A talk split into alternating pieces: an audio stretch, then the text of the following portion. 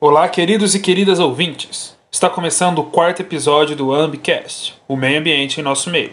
Eu sou o Vinícius, do PET da Engenharia Ambiental e Sanitária. E eu sou a Gabriela, aqui do PET da Engenharia Ambiental e Sanitária da Universidade Federal de Uberlândia. E o episódio de hoje tem o tema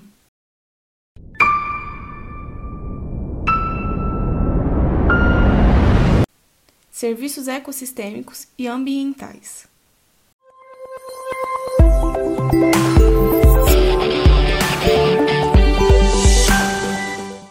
Com o avanço humano, passamos a ocupar os mais remotos lugares. Estamos participando ativamente de cada pequena parte do planeta, alcançando grandes distâncias com o construto de ferrovias, estradas, metrôs e linhas aéreas, conhecendo mais sobre tecnologia e os diferentes proveitos que se é possível retirar dela.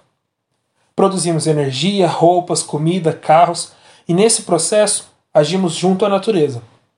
Dela retiramos o que nos mantém, reaproveitamos o que pode ser útil e muitas vezes deixamos de repor aquilo que consumimos. Esse comportamento, em acúmulo ao longo dos anos, trouxe à humanidade consequências ambientais: oceanos acidificados, ruptura na camada de ozônio, perda da vida silvestre, aquecimento global, entre outros. Quando tais consequências passaram a interferir diretamente no modo de vida dos seres humanos, estes resolveram intervir. E na busca de uma resposta de como evitar o colapso, de como parar ou reverter esses processos, passaram a estudar mais a fundo o meio ambiente, como eles nos provém, os processos que realiza para que a vida seja mantida e procriada. Foram diante de tais estudos que termos como serviços ecossistêmicos e serviços ambientais surgiram e que se moldaram no que hoje são importantes aliados na luta de um planeta melhor. Então, para discutir conosco, convidamos Ana Tureta. Seja muito bem-vinda. Poderia contar um pouquinho da sua trajetória para nós? Oi, Vinícius, obrigada. Fiquei muito contente com esse convite, pela, né, você, e saber que vocês são da Universidade Federal de Uberlândia. E é, é interessante porque a, a, universidade, essa universidade me marcou muito, porque foi o primeiro congresso de geomorfologia do Brasil que eu fiz parte, então, um momento histórico da geomorfologia brasileira e foi em Uberlândia, então eu tenho um carinho muito grande pela, pela, por essa universidade, então é muito bom estar aqui com vocês. É, então, muito obrigada. E eu sou geógrafa de formação, me formei na UFRJ. E, e aí eu fiz mestrado e doutorado na Rural, na Universidade Rural do Rio de Janeiro, e na, em ciência do solo. Né? E aí, desde 2006, eu sou pesquisadora da Embrapa Solos aqui no Rio de Janeiro. Né? E tenho trabalhado muito nessa, nessa interface do solo é, e todas as relações né, dos sistemas de produção, dessa toda essa paisagem agrícola, é, principalmente na interferência, né, como que eles é, interferem na produção de, de serviços ecossistêmicos, serviços ambientais, né, em todas essas relações.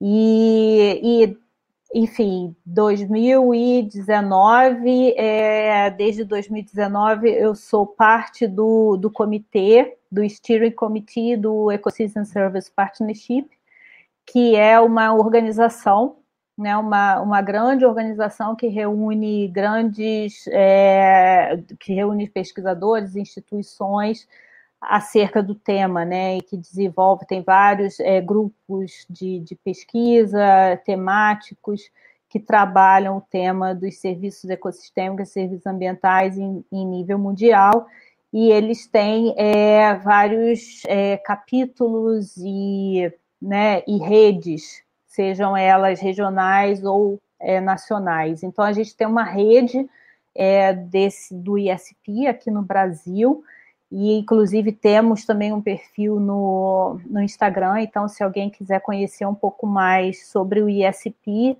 eu sugiro que, que busque, né, ou seja, na, na internet, a página do, do Ecosystem Service Partnership, e seja também no, no Instagram, que vai ter uma, um perfil específico para a rede brasileira, onde a gente divulga algumas oportunidades e também alguns trabalhos que vão sendo desenvolvidos no âmbito da rede aqui no Brasil né? Porque a nossa ideia é realmente dar é, visibilidade, né, mostrar o que tem feito, o que tem sido feito aqui no Brasil, na ciência brasileira, relacionada aos serviços é, ecossistêmicos e aos serviços ambientais.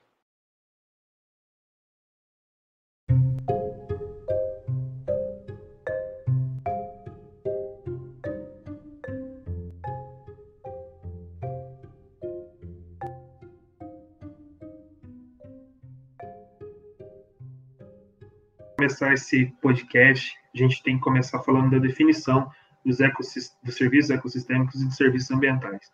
Eles são as mesmas coisas? Qual a relação entre eles? Isso, Vinícius. Vamos começar pelo começo, né? É, mas antes da gente falar dos termos em si, né, eu acho importante a gente resgatar uma discussão prévia dos serviços, que é quando a gente fala em funcionalidade dos ecossistemas. Então, quando a gente fala em funcionalidade, já traz para a gente um cenário bastante antropocêntrico. Né? Então, quer dizer, é uma função que cabe, que serve a nós seres humanos, né? De que os processos da natureza eles ocorrem, né? Eles são apropriados por nós. Então, por exemplo, quando a gente pensa na formação do solo, né? O solo, ele, a formação do solo, ele é uma função ecossistêmica né, que ele é gerado a partir da interação de vários fatores, né, que é a geologia, que é o, fator, o material de origem, o clima, o relevo, os organismos e o tempo, isso ao longo do tempo. Então, essa função, né, ela gera um serviço ecossistêmico, ou seja, ela se transforma num benefício para nós, seres humanos, que é o solo em si. Né? E aí, com o solo, né, com essa função ecossistêmica, ela deu origem a esses serviços ecossistêmicos e aí a gente começa a fazer o uso desse serviço. Então a gente com, começa a transformar esse solo, a gente começa a cultivar esse solo, a gente maneja, né? A gente vai transformando esse solo, por exemplo, para a agricultura, para trazer benefícios para a gente em relação à produção de alimentos, quando a gente pensa na agricultura, né? Então, quando a gente faz isso, a gente já está falando em serviços ambientais. Então, de uma forma bem resumida, né, o que, que a gente pode dizer? Que os serviços ecossistêmicos, eles refletem apenas os benefícios diretos providos pelo funcionamento dos ecossistemas, sem a interferência, sem a nossa interferência, né, sem a interferência humana. Já os serviços ambientais, eles são gerados, estão associados às ações do homem nos sistemas naturais que já passaram por algum tipo de transformação. Só reforçando o que foi dito por você, então. Os serviços ambientais são aqueles que já sofreram a interferência humana, certo? Isso, que eles já passaram, né? Então, por exemplo, é quando a gente pensa, por exemplo, num terraceamento, ou numa recuperação de uma mata ciliar, ou numa recuperação de né, numa proteção de nascente, por exemplo. Então, quando a gente já faz, já tem essa interferência do homem, então a gente pode dizer que a, os benefícios a partir daquele processo, eles são serviços ambientais. Mas quando a gente está num, num, num, processo totalmente natural e sem interferência do homem, né, então por isso acho que a formação do solo ele é um bom exemplo nesse sentido, né, porque e tem um processo aí de, de, geológico, né, de formação de solo, então, muito tempo. Então, a gente pensa nos serviços ecossistêmicos, porque você não, o homem não está diretamente interferindo ali. Perfeito. Perfeito. Só que muitas vezes, né, esses termos são usados como sinônimos, né? Então, isso é, é assim, é muito comum da gente ver na literatura e tal. Né?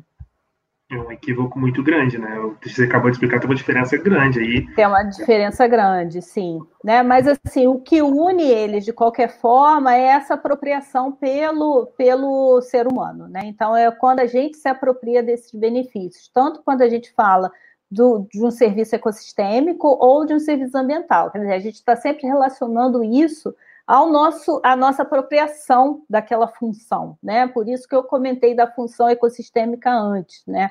Porque tem é, é essa visão, né, do que assim é que a gente se apropria desse benefício gerado pelo ecossistema.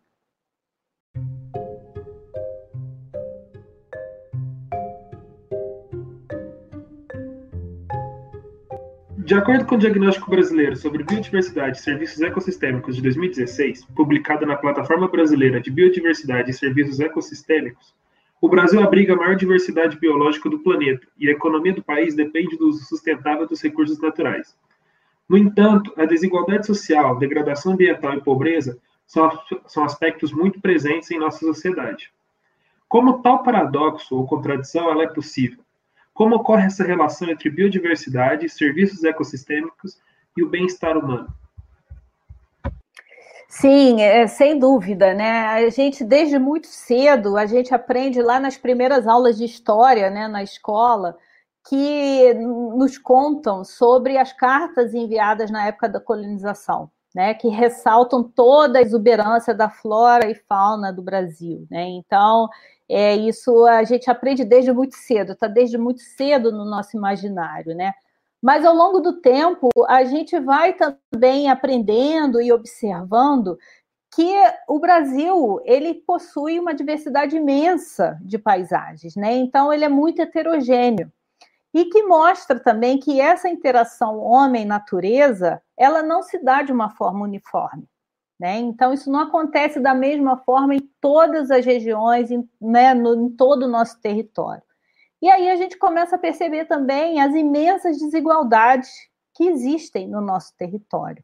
Né? Então, só para te dar um exemplo, Vinícius, de acordo com o Sistema Nacional de Informações de Saneamento, é, em 2018, tá? Esses são dados de 2018, 47% dos brasileiros utilizam medidas alternativas para lidar com os dejetos. Ou seja, 47% dos brasileiros eles não têm, né? Eles não são é, servidos por uma rede de saneamento básico. Né? Então, eles utilizam fossa ou eles jogam o esgoto diretamente nos rios. E aí, imagina, nesse cenário, o que, que a gente vai ter? Né? A gente começa a perceber de uma forma muito clara essa interação entre os serviços né, ecossistêmicos e sobre o bem-estar humano. Então, quando a população ela não possui né, recursos para lidar com questões básicas para a vida em sociedade, ela vai criar seus meios, que na maioria das vezes vai impactar de uma forma muito severa o meio ambiente. E isso é, irá se reverter para a sociedade à medida que as funções ecossistêmicas elas vão ficar comprometidas. Né? Então, é uma, um, um, um, ciclo, né? Então, que, que assim, a gente precisa interromper esse ciclo. Né? Então, é, como que, que, a gente começa a pensar nesse cenário, nesse exemplo que eu citei? Né? Como o sistema é, natural vai prover água de boa qualidade se ele é bombardeado de dejetos sem nenhum tipo de, de tratamento. Então, a gente vive, né? A gente tem sempre que lembrar que a gente vive num, num planeta vivo, né? Um planeta pulsante, que é como se fosse o nosso corpo. Né? E a gente precisa considerar essa heterogeneidade de situações para propor situações factíveis, né? É, específicas para cada área, que considerem o problema, né? as questões de cada área e que possam, para que essas soluções possam de fato minimizar as desigualdades e beneficiar o maior número de pessoas. Esse exemplo que você citou, acho que é uma, uma coisa muito grave no, no Brasil, né, nesse país atualmente.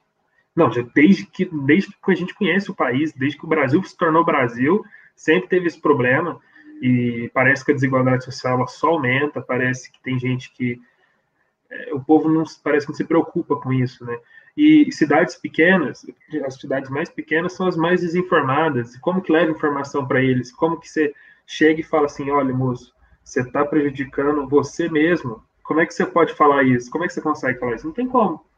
Exatamente, porque é porque é, eu acho que assim a gente ainda está num estágio que a gente está pensando as questões de uma forma muito macro, né? Não que Claro, é importante a gente pensar isso, né? Mas assim, a gente tem que pensar que, que as soluções elas precisam considerar cada realidade.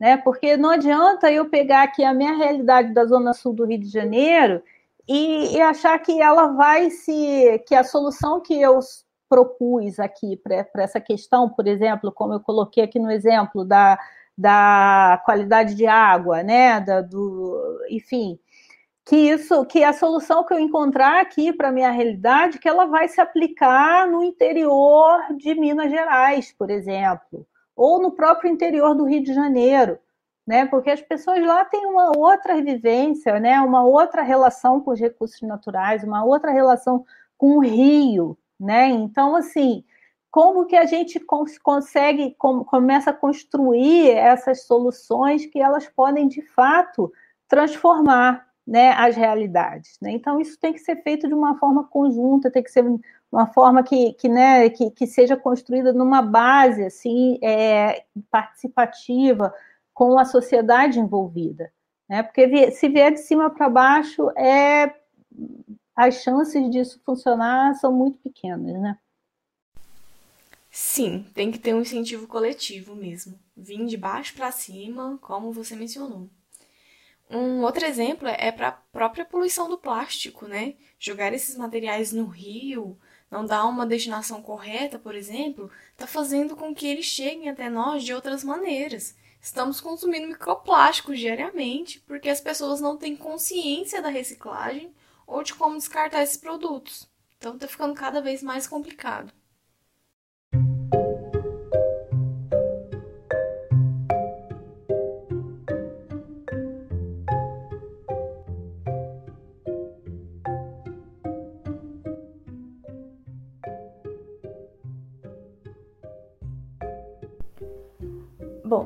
Existem inúmeros serviços prestados pela natureza que são essenciais para a manutenção da vida. Porém, a degradação ambiental tornou-se um obstáculo para a aquisição de tais benefícios. Diante dessa problemática, originou o Pagamento por Serviços Ambientais, o PSA, que se define como um instrumento econômico o qual visa incentivar a preservação ambiental por meio de um sistema de remuneração mediante a manutenção dos serviços ambientais.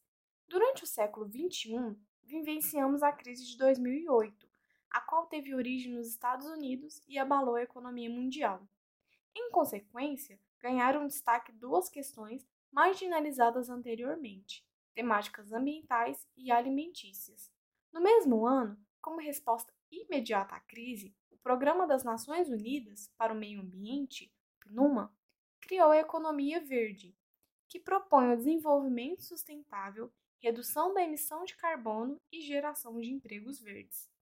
Diante do contexto, qual a relação da economia verde e o pagamento por serviços ambientais? Sim, é, esses dois, essas duas frentes, né, elas têm uma relação muito íntima, muito próxima, né? Então, é porque o, o pagamento de serviços ambientais, eu vou chamar aqui de PSA para gente, é, para simplificar um pouco, como você pontuou, é um instrumento econômico e ele pode ser monetário ou não. Né? Ou seja, a ideia central do PSA é de compensar aqueles que promovam a conservação ambiental e de incluir os benefícios gerados por essas ações de conservação em uma lógica de mercado. Ou seja, né, se eu gerei um benefício ambiental, quem se apropria dele deveria pagar por esse serviço associado. Né? É, então, essa ideia, ela, ela abre, né? ela, ela dá espaço para uma gama de arranjos, que é o que a gente vê mundo afora. No Brasil, o nosso PSA mais antigo né, e famoso que a gente tem por aqui é o Programa Produtor de Águas, criado pela Agência Nacional de Águas. Então, esse programa ele estimula os produtores rurais a investirem no cuidado do trato das águas recebendo apoio técnico e financeiro para a implementação de práticas conservacionistas de sua propriedade. Então, por exemplo, conservação de nascentes. Isso é uma, uma prática conservacionista contemplada no âmbito do Programa Produtor de Água. Só que aí, em janeiro né, desse ano, então uma coisa bem recente, a gente teve a publicação da Lei Federal 14.119, que instituiu a Política Nacional para Pagamentos Ambientais. Então, de acordo com essa lei, são permitidos esquemas de PSA mistos, ou seja, a gente pode ter a participação de entes públicos e privados, como provedores e beneficiários de recursos, que ocorrerão no âmbito do Programa Federal de Pagamentos por Serviços Ambientais, que também agora foi criado por essa lei.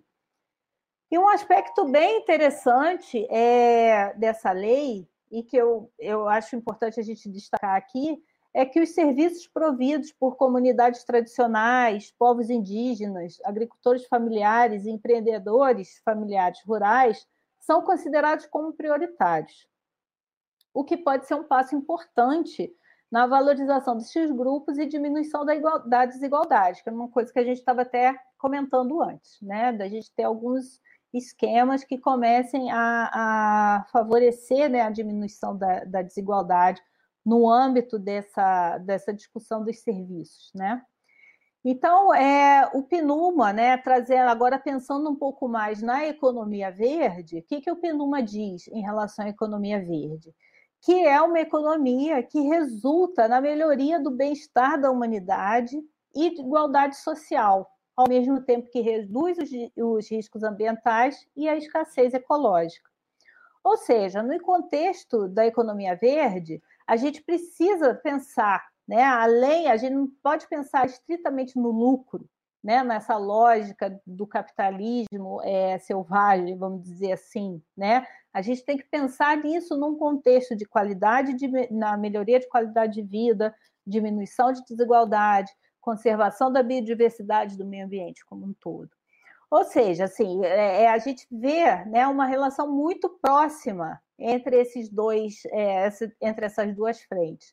E o mais importante, né, o PSA ele acaba sendo um instrumento muito importante na operacionalização da economia verde. Né? Então, assim, são é, dois conceitos muito associados, né, muito, muito bem relacionados entre eles. Aproveitando que você comentou sobre essa lei de janeiro, a lei número 14119, é, ela foi planejada com o objetivo de guiar o poder político em suas ações quando se tratando de pagamento de serviços ambientais, mantendo, recuperando, melhorando os serviços ecossistêmicos em todo o território nacional. É o que fala na resolução. Mas, diante disso, como os serviços ecossistêmicos são abordados nos instrumentos políticos brasileiros? E o que se espera alcançar com a prática de pagamento de serviços ambientais daqui adiante?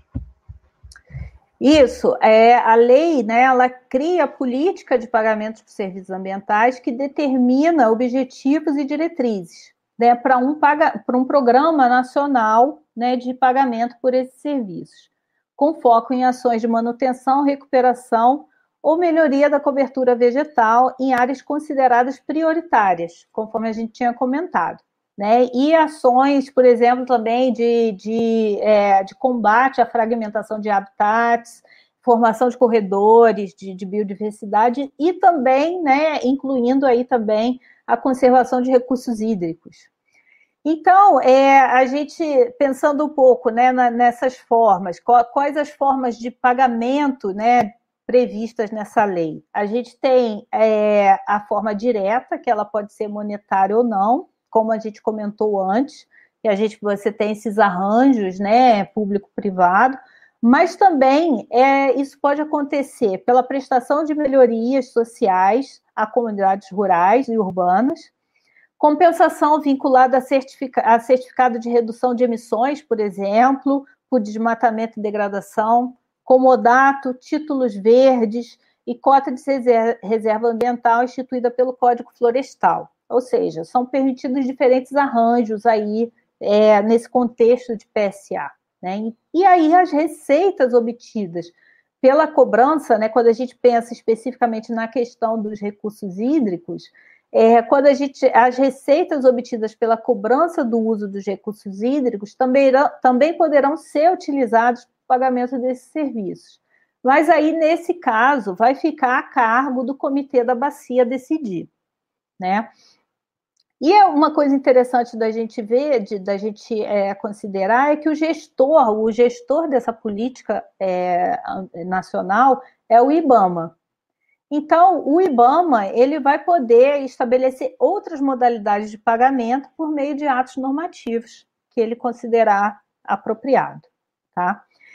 E aí, assim, pensando na última parte da sua pergunta, né, o que a gente é, espera com essa lei é a gente ganhar um maior dinamismo na instituição de projetos relacionados à PSA, né? E que isso possa fazer parte de diversas etapas da cadeia produtiva, como uma forma de incorporar não só a variável ambiental, mas também a ambiental, já, a social, desculpa, já que a lei dá foco à prática de subsistência e comunidades tradicionais.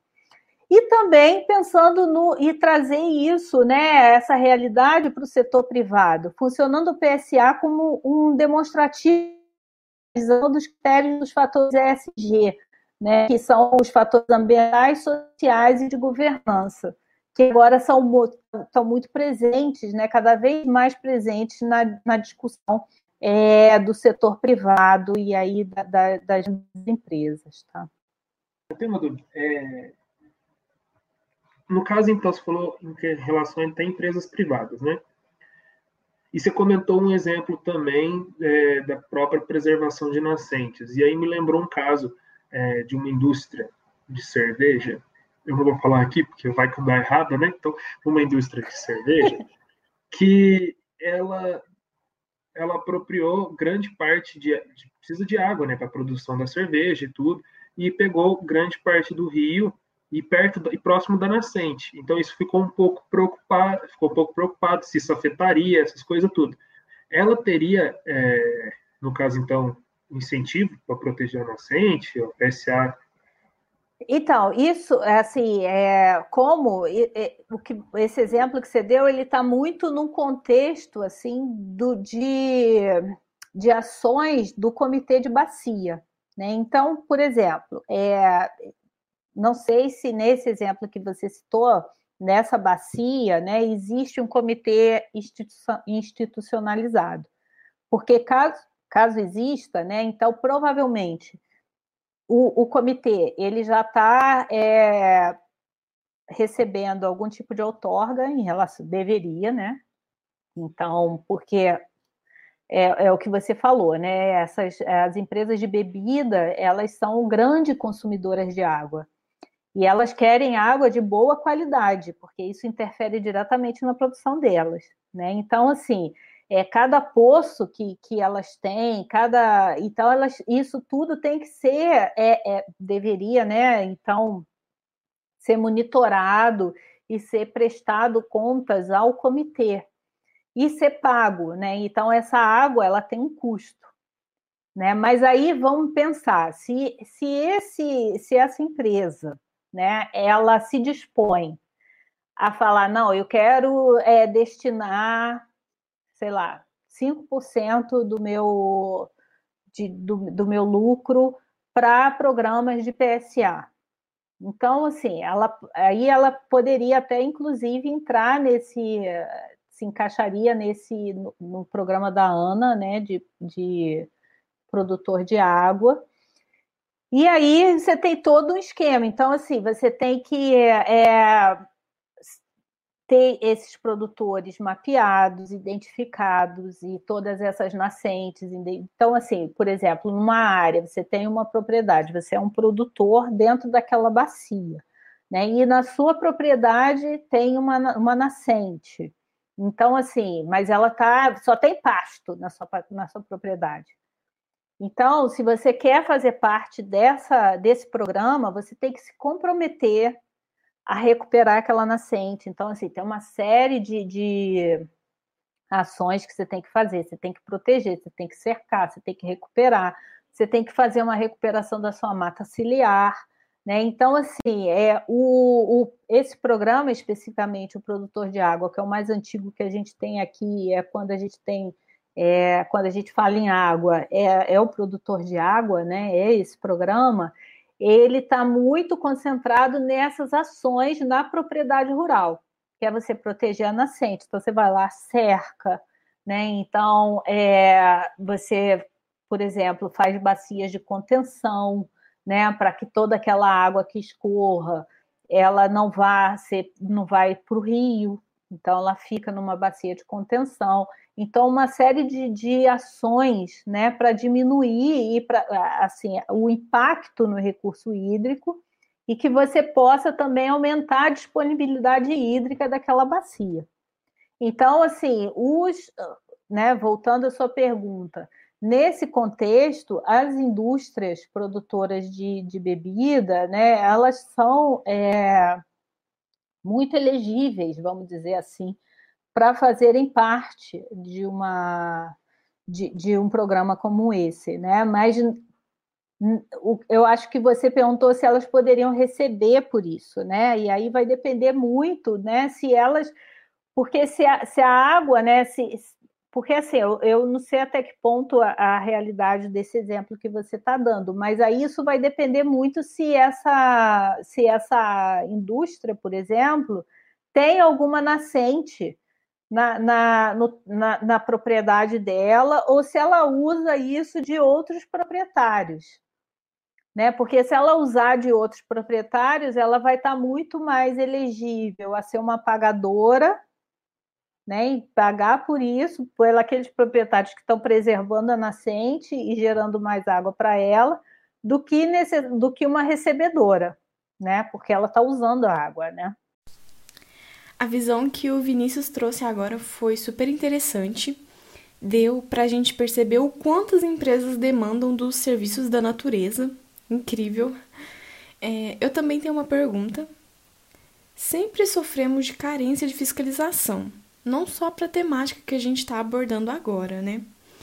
Que tipo de lei, Ana, você acha que é essencial para auxiliar e preservar os serviços ecossistêmicos?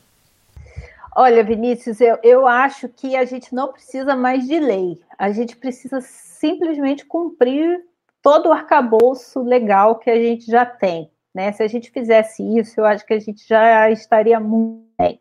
Né?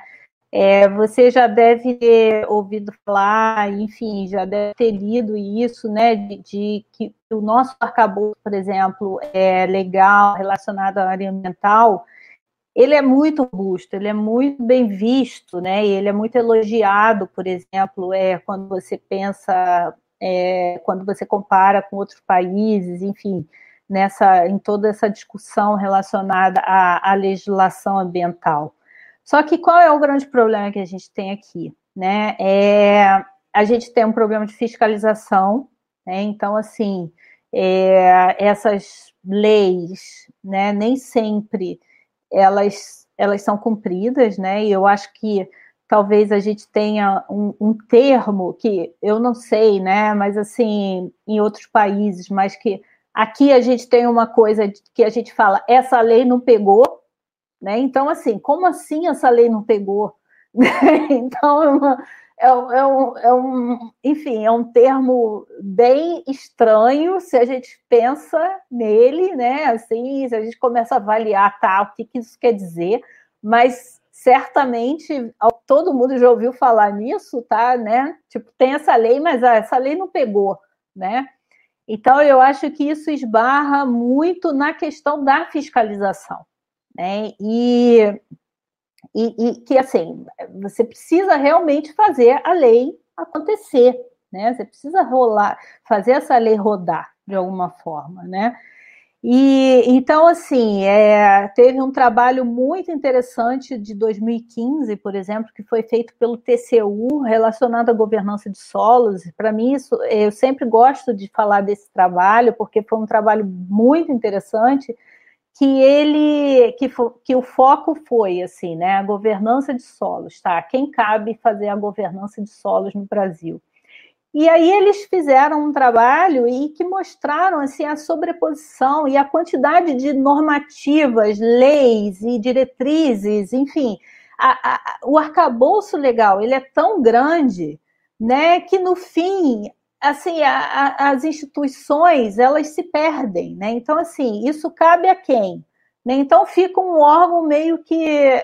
Não, isso cabe ao, ao órgão X. Não, isso é o órgão Y. Mas porque é tanta é, é tanta normativa, é tanto e tanto instrumento assim que você acaba é, realmente dificultando a governança do recurso, né? Então, no caso, o solo. E isso foi uma da, da, um dos principais achados desse trabalho que, que foi feito. E eu acredito que isso possa também se estender a outros, é, a, a, toda a questão ambiental no Brasil. Né? Então, assim, é muito importante a gente ter essa lei que realmente ela estrutura a questão do pagamento né, por, por serviços ambientais, mas esses mecanismos, eles é, financeiros, é, eles já estavam presentes em outros momentos também, né, em outras legislações. Né? Então, assim, o importante dessa lei é que ela dá essa estrutura, ela dá esse corpo e diz, ok, a gente faz, né? Existe um programa de pagamento de serviços ambientais no Brasil. E isso é muito importante, sem dúvidas, né? Mas eu acho que, sobretudo, é a gente realmente fazer isso acontecer. Né? E, e, e aí, assim, ter essa, essa mobilização e que inclui, né, como a gente está conversando aqui, é, de, de, aproveitar todos esses arranjos que são possíveis e fazer, fazer isso de fato acontecer no Brasil. Né? Porque essa possibilidade que a gente tem de entrar nessa nova, nova era, nesse novo momento da economia. Né? Porque a gente vê, por exemplo, a Europa hoje é, com o Green Deal, por exemplo. Né? Então, essas barreiras para produtos produzidos de forma né, ambientalmente corretas, socialmente corretas, elas, estão aí. Né? Então a gente precisa cumprir com isso. Se a gente não quiser perder mercado, ou se a gente quiser atingir mercados mais exigentes, né? E, e melhorar, abrir para outros produtos, por exemplo. Hoje a gente é uma potência na exportação, né? O PIB da agropecuária está segurando a gente nessa crise toda. A gente está vendo isso, né? Mas, assim, a gente, a gente precisa ter em mente que, que assim, é, o mundo está se transformando também. Né? Então, esses mercados eles podem começar a fechar. Então, a gente, por exemplo, eu vi, acho que ontem, anteontem, uma reportagem que, que os, é, alguns mercados na Europa eles vão começar a recusar produtos do Brasil. Então, a gente tem que começar a melhorar é, essa imagem, a gente tem que, que, começar a fazer parte e a gente tem tecnologia para isso. A gente tem produtores preocupados com isso. Isso é o mais importante. Né? Então, assim, é, eu acho que é mostrar para o mundo né, que a gente tem possibilidade de atender e de transformar e de ser uma potência também nessa nova, nesse novo conceito né, de, de, de produção agropecuária, baixo carbono, sustentável. A gente tem tecnologia, a gente tem tudo para isso, né? É uma tendência sustentável, né, que cresceu principalmente no século XXI. E Sim. realmente, eu acho que o que você falou é, essa questão de a lei não pegou é um negócio um pouco complicado. Vivendo nesse país, quando você ouve isso, você fica assim, ué, como que não pegou? Tá, tá pronto, não pegou? É, é, isso... é um termo que assim, você para você fala, gente, mas como assim, né? uma lei pega, uma lei não pega. Como que quem define isso, né? É, enfim, é, a gente realmente tem que, tem que superar essas questões, né? É, você comentou é, sobre acabar que esse arcabouço é tão grande, acaba confundindo. Então, eu acho que isso cabe exatamente numa frase que eu acho que todo mundo já ouviu quando mais novo, ao longo da vida, que tudo no excesso também atrapalha. Então, às vezes é capaz que foi um pouco disso, mas a gente precisa focar na fiscalização. E eu acho que a última coisa que você comentou aí, que, que é bastante interessante você falar, que a gente tem os recursos. E realmente, é, num dos episódios anteriores que a gente gravou, a gente falou sobre a carne carbono neutro. Uhum. E, e, aqui no Brasil, ano passado começou, ano passado em agosto lançou a primeira edição já de carne carbono neutro, que fizeram isso para é, neutralizar produção né, de, de dióxido de carbono, a emissão. E, assim, é um negócio incrível, porque vai ganhar mercado, é, espe é específico, é um alto nível, né? Um alto nível de rigor e é, ino e é inovação. O Brasil é um dos pioneiros nesse quesito, nesse quesito. Então, assim, eu realmente vejo que o Brasil tem futuro. A questão é se a gente vai querer fazer isso, né? O problema Sim. aí Sim, sem dúvida. E, e é isso, a gente tem que tecnologia, né? A tecnologia está aí, a gente tem produtores interessados a fazerem isso, né? Ou seja, eu acho que, que é um momento né, é muito favorável por isso, porque o mercado está pedindo isso. Né? O mercado quer, quer esse produto mais né, é sustentável, e aí quando a gente fala em sustentabilidade, a gente tem que sempre associar isso né, ao tripé da sustentabilidade. Não é só a gente achar que ah, é porque não emite carbono. Sim, isso é um fator, né? A sustentabilidade ambiental é um fator, mas quando a gente fala em sustentabilidade, a gente está falando também em questões sociais. Então, né, você tem, é, enfim, toda, to, todo, todas as pessoas, todo, tudo que está envolvido né, ali relacionado a trabalho, né, que está também sendo valorizado, e as questões econômicas, né, questões de mercado. Então, assim, é, enfim, eu acho que é um momento muito oportuno para a gente aproveitar né, esse é, e, e colocar realmente para jogo toda essa tecnologia, toda essa, tudo isso que de alguma forma está um pouco é, estancado, né? E, e colocar isso para fora, né? Mas a gente precisa realmente dos incentivos, né? A gente precisa ter a extensão rural do nosso lado, a gente precisa fazer com que essa tecnologia que foi produzida nas universidades, nas instituições de pesquisa, que elas cheguem aos produtores, né, a todos os produtores de preferência, né, porque o grande produtor ele tem ali o agrônomo, ele tem o técnico da fazenda que vai levar essas inovações para ele, vai facilitar todo o processo. Mas, assim, quando a gente pensa no pequeno produtor, por exemplo, né, então ele fica muito dependente da, da, da, da extensão rural, por exemplo.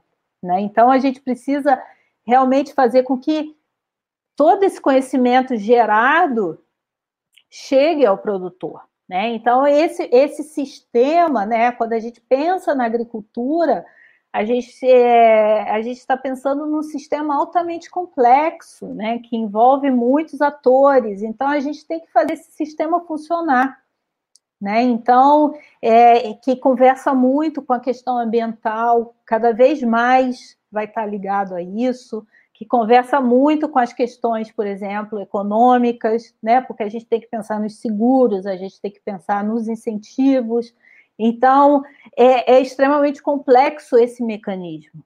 Né? Mas assim, é, uma vez estabelecido, eu acho que o potencial é enorme, né? E a gente realmente pode se transformar numa grande potência, né? É, eu acho que uma das ferramentas para para conseguir fazer rodar essa todo, o mecanismo que a gente precisa é o próprio ensino, né? Porque eu acho que é o ensino que consegue fazer, criar aplicabilidade disso e, como você falou, levar isso o grande produtor, até o pequeno produtor e conseguir fazer rodar essa máquina.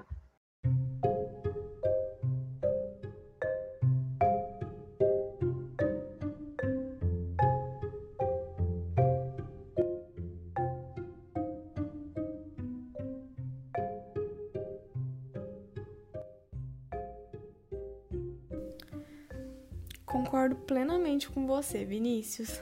É isso mesmo. Última pergunta, Ana. Vamos lá. De modo geral, o pagamento por serviços ambientais visa um incentivo de ações a fim de solucionar problemas ambientais por meio de recursos econômicos. No entanto, os PSAs tradicionais baseiam-se na economia do país, que está sujeita às consequências de crises econômicas. Logo, foi proposto um sistema monetário o qual se baseia na tecnologia blockchain e na moeda complementar. Dessa forma, o que é e quais os benefícios da tecnologia blockchain e qual a relação com moedas complementares? Sim, é, quando você fala em, na, na, questão das crises, né, Vinícius, é, eu não me limitaria a dizer que as crises impactam só os PSAs tradicionais, né, mas assim, eu acho que, que as crises ela impactam a dinâmica social como um todo e que certamente isso vai se refletir nos esquemas econômico-financeiros em vigor, né? Sejam eles PSA ou não, né? É, então, assim, só para dar um exemplo, né, a gente está passando por uma grande crise hoje.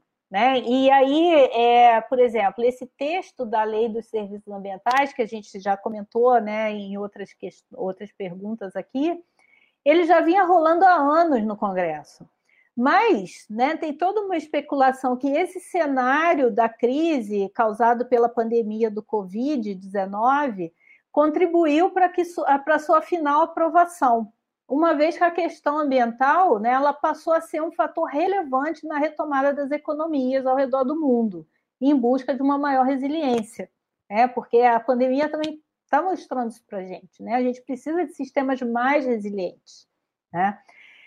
Então, é, mas agora voltando para a sua pergunta do blockchain, né, é, o que, que é o blockchain? Né? Ele é um processo de registro de transações e rastreamento de ativos em rede. Né? Então, esse ativo pode ser um ativo tangível, por exemplo, uma casa, um carro, seu, seu dinheiro, suas transações financeiras, ou pode ser um, um, ativo completamente intangível, né? Propriedade intelectual, direitos autorais. Né? Então, é, o que, que o blockchain faz é fazer esse registro né, dessas transações, né? deixar isso é, muito codificado e rastreável, vamos dizer assim. Né? Então, é, ele, por exemplo, o blockchain, ele é a base da criação do Bitcoin, que é essa criptomoeda que agora nem está tão, mais, tão famosa mais, mas assim, há, há um tempo atrás estava super na onda e todo mundo falava do Bitcoin, né? Então, é, só para aí como que, que isso é, conversa com o PSA, né? Qual foi a ideia dos autores, né? Do, do Paiva Sobrinho e, e, e os o, o, o grupo dele, né?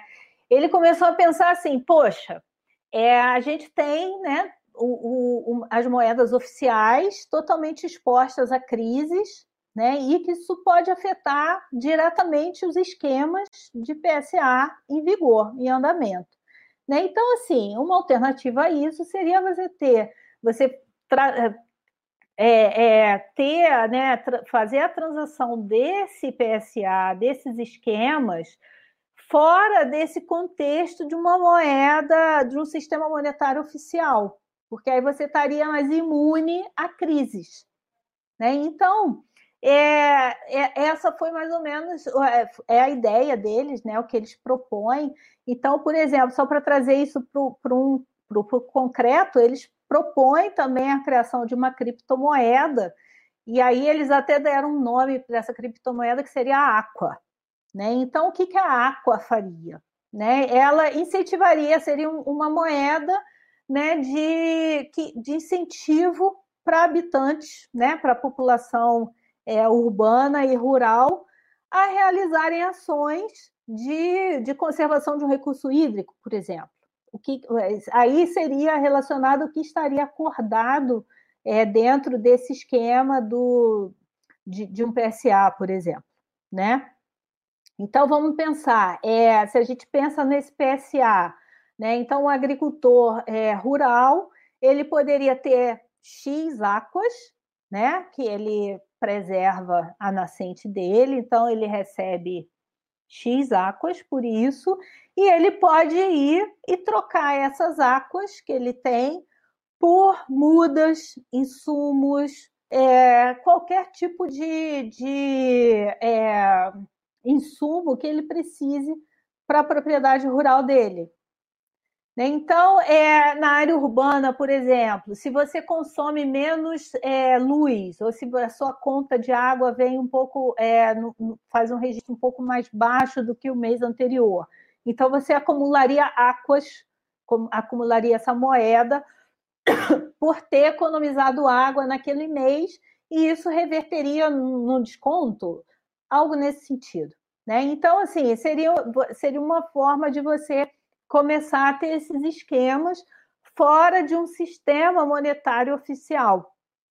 É como se isso, de alguma forma, tamponasse para que é, esses esquemas não fossem afetados durante crises, por exemplo, né? E aí, assim, isso, isso me faz pensar um pouco, por exemplo, numa outra discussão. Não sei se você está é, enfim, acompanhando isso, que é da gamificação, né? De, de quanto que a gente pode trazer, por exemplo, toda essa discussão relacionada à conservação de recursos, né? A manejo de, de, de áreas, enfim, para esse contexto do game, né? E, e de fazer isso é você ganhar bônus, você né, uma vez que você faz parte desse, desse acordo, vamos dizer assim, né? Então, é, o que que, né, na verdade, o que, que isso traz para a gente, né? Que, que esses games, eles podem, nessa, esses esquemas, eles podem ser usados de forma a nos, a nos conectar com questões reais e oferecer possibilidade de bonificação, por exemplo, né? Então, um dia desses, por exemplo, eu vi um jogo que a NASA lançou, né, que você pega o seu, o seu tablet, o seu gadget e vai é, marcando, vai fazendo, assim, vai identificando áreas com coral, onde você sabe que são áreas com coral. E essa, e essa identificação, você, ela vai ser ligada com, com um supercomputador na NASA, lá no escritório deles, e que vai ensinando esse supercomputador a reconhecer essas respostas espectrais de áreas de corais. Então, quer dizer, isso vai contribuindo através de um jogo, né? E, e que é um, uma, uma forma que, que as pessoas participam, né? Você pega lá e você marca onde é uma área de coral, e isso vai fazendo com, com que esse computador da NASA vá entendendo, vá aprendendo onde, como que ele consegue identificar áreas de corais. E isso, por sua vez, vai subsidiar, né, vai ajudar a pesquisa, definição de política pública, de como você pode é, preservar aquelas áreas, enfim, né? pensar nessa conservação dos corais. Então, assim, eu penso que é, é, muito promissor, né? As possibilidades são muitas quando a gente pensa na, na, tecnologia e como a gente pode se apropriar disso nesse contexto do, né, dos recursos naturais. Eu penso que, que assim, é, as possibilidades são infinitas, né? Só que aí a gente tem que pensar aquilo que a gente estava conversando de, um pouco no início, né? Que a gente, quando fala em Brasil, a gente está falando de que Brasil? Né? De que Brasil que a gente está falando? A gente está falando do Brasil do Rio de Janeiro, da cidade do Rio de Janeiro, da cidade de São Paulo, né? Ou a gente está falando do Vale do Jequitinhonha, né? Ou a gente está falando lá daquelas populações ribeirinhas da Amazônia, né? Então, assim, a gente tem que ter, a gente tem que sempre pensar pela nossa diversidade, pela nossa extensão territorial, pela nossa diversidade de, de realidade socioambiental, econômica, né? Que uma coisa, uma solução só, ela não vai dar conta. Né? Então a gente tem que ter é, uma uma gama de, de soluções e de esquemas e que eles possam é, conversar entre eles, né, em busca de um objetivo comum, é claro, né, mas que eles precisam ser, eles precisam levar em consideração a realidade. Né? Então, por exemplo, é, a gente agora com essa crise toda do Covid, né, cada vez mais está ficando, a gente está lendo muita, muita reportagem, né? Tem surgido muito de todas as dificuldades que algumas crianças, adolescentes têm de acompanhar as aulas online, simplesmente porque elas não têm acesso à internet ou não têm gadget para acessar, né? Ou tem tanta gente em casa que elas têm que se revezar porque só tem o celular da mãe ou do pai, que é a única possibilidade delas acessarem.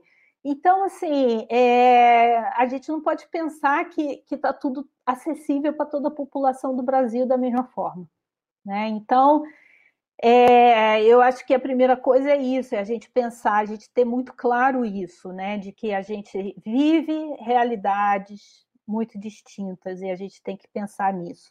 Né? A segunda coisa é que a gente, né, nós cientistas, né, a gente costuma ter uma linguagem muito difícil. A gente, a gente né? É, a gente, eu acho muito, por isso que eu acho extremamente interessante essa iniciativa de vocês, da gente estar aqui conversando e tentando decodificar toda essa informação, né, por, de, do conhecimento científico e trazer aqui de uma forma um pouco mais simplificada para que as pessoas realmente tenham acesso a uma informação de qualidade, né, a, a informações que possam de fato levá-las a, a decisões seguras, né, a decisões realmente que, que vão trazer benefícios para a vida delas. Né? Então, essa questão da disseminação científica é extremamente importante, eu penso. Né? E, enfim, eu acho que assim, a gente também, né, os cientistas, a gente precisa se apropriar dessas novas mídias? A gente precisa é, ter alguém para nos ajudar com isso. E, e, é a única forma, né, Vinícius, da gente realmente combater todo, todo, todo, toda essa dificuldade que a gente tem hoje, né, de, de que né, todo esse negacionismo, todo ocupar esse espaço que foi ocupado, né, que hoje está sendo preenchido, né, por, por, todo um pensamento negacionista e tal, e que está é, tá levando a sociedade a escolhas mais complicadas, né? Então, assim, a gente realmente precisa é, tentar reverter isso, né? Com base nas evidências científicas, né? E informações de boa qualidade. É, com certeza, eu acho que nós você falou muita coisa e muita coisa muito importante, então eu tenho que ir pegando aos pouquinhos. É, eu acho sim, é, a gente precisa essa intrusão que nem comentou da gamificação, essa intrusão no meio virtual é algo muito interessante, é algo às vezes muito necessário, principalmente nessa questão da pandemia. A gente já não, já não tem tanto acesso ao conhecimento. O conhecimento está de maneira virtual e é a única coisa que está na nossa palma da nossa mão. E a gente sabe também que, pela realidade brasileira, não é todo mundo que tem. Na verdade, é, é acho que até a minoria, se você for parar para ver questão do nível Brasil mesmo, então, assim, é um pouco complicado, mas eu acho que é um passo, é um passo para começar a desenvolver, começar a, a, crescer nesse meio, porque esse meio é um, um meio de informação, é um meio do futuro. E sobre a pergunta que eu falei, eu acho que essa tecnologia, a blockchain, blockchain né? Eu acho que ela é, de certa forma, revolucionária porque driblar a economia, principalmente do país, é muito importante, porque o Brasil vive em, vive em crise. Eu não sei que país é esse que toda vez a gente perguntava em 2010, falava, tá em crise, 2021, tá em crise também. A gente é uma eterna crise aqui. E Mas você eu... também sempre ouviu que a gente era o país do futuro. E a gente é o país do futuro. A gente é o país que tem, que nem falou no início, a gente tem a maior diversidade biológica, a gente é o país que cresce e vive do nosso, do nosso próprio país, da nossa própria terra. Então a gente é um país rico e um país com crise. Então é um pouco confuso. É isso que a gente aprende, né? É, não é simples, né? Estamos é, encerrando o nosso podcast agora, gente. Estou triste também. É... Ana, você gostaria de comentar alguma coisa? Bom, eu quero mais uma vez agradecer a vocês é, e parabenizá-los também. Acho muito legal essa iniciativa, muito importante. Estou seguindo vocês lá no Spotify. E, e é isso. Precisando, vai ser um prazer compartilhar com vocês novas, novo, novas é, histórias, enfim, né, podendo contribuir, estamos aí. Obrigado, Ana. Foi uma conversa muito boa, eu adorei. Que bom. Foi ótimo, eu também gostei muito. Gostaria de agradecer imensamente a Ana por aceitar participar desse episódio e convido agora a Sustenta, empresa júnior do curso de Engenharia Ambiental e Sanitária aqui da UFO, para explicar para vocês como os serviços ecossistêmicos funcionam na prática. Uma análise prática parte de tudo o que foi comentado, vamos agora explorar um pouco mais sobre os serviços ecossistêmicos em um âmbito mais prático, no que se refere à atuação da Sustenta, empresa júnior de engenharia ambiental da UFO. Meu nome é Bárbara, sou diretora de marketing da Sustenta. E eu sou Ana Luísa, diretora de projetos da Sustenta. Ana, agora falando um pouco sobre a importância e os impactos negativos que são causados à população e ao meio ambiente, falando, por exemplo, de poluição atmosférica, como podemos auxiliar aí, facilitando a execução desses serviços ecossistêmicos relacionados? Bom, Bárbara, as atividades humanas causam alterações no meio ambiente, podendo impactar o serviço ecossistêmico de regulação de captura de poluentes no ar.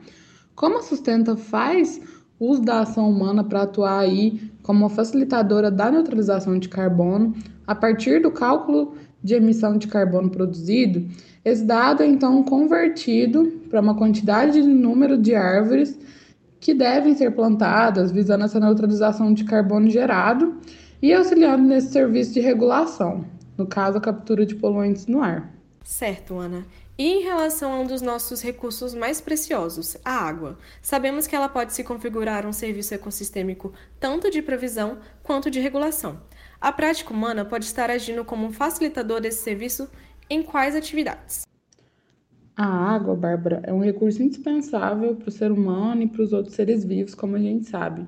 O seu volume, como foi dito, é um serviço de provisão e a utilização desse recurso para fins como irrigação, geração de energia elétrica, para a indústria, pode acarretar em uma alteração desse volume e da qualidade. Falando nisso, é necessário um instrumento de outorga como mecanismo de gestão dos recursos hídricos que administra as necessidades econômicas, sociais e ambientais da água, dentro do contexto do desenvolvimento sustentável. Por outro lado, o controle da qualidade da água consiste em um serviço ecossistêmico regulador e, por isso, é essencial verificar a qualidade da mesma e certificar de que ela está livre de qualquer contaminação. Assim, o ser humano pode atuar como facilitador de serviços ambientais a partir dessa análise e posterior mitigação, manejo ou remediação desse recurso. A interferência humana nos recursos hídricos é intensificada por vários fatores, sendo assim o consumo da água pode se tornar impróprio, então é necessário avaliar a qualidade da água. A água potável precisa estar sempre em conformidade com os padrões microbiológicos e fisicoquímicos dentro das portarias. Quando há alteração nesses parâmetros, indica que a mesma não está de acordo com os padrões de potabilidade e, se consumir, alguns problemas de saúde poderão ser desenvolvidos. Na sua visão, qual serviço ecossistêmico a população pode facilitar ou auxiliar de maneira mais simples e cotidiana? A Bárbara, com certeza é a compostagem. A ciclagem dos nutrientes para a qualidade do solo é algo que pode estar inserido no cotidiano da população em geral. A compostagem é um exemplo de processo benéfico de reciclagem de nutrientes a partir de resíduos orgânicos, com alguns compartimentos, a inserção de animais decompositores, adição de resíduos, manutenção das condições favoráveis para a sobrevivência e proliferação desses organismos, qualquer pessoa pode atuar como facilitador da ciclagem dos nutrientes. Os organismos realizam esse serviço ecossistêmico, cabendo a nós propiciar condições e ambientes favoráveis a isso, como a utilização de uma composteira doméstica, onde a Sustenta atua também oferecendo esse produto para tornar o processo mais simples e cotidiano, como foi questionado. Uma análise prática. Quero também agradecer aos ouvintes pelo episódio de hoje e até o próximo. Tchau!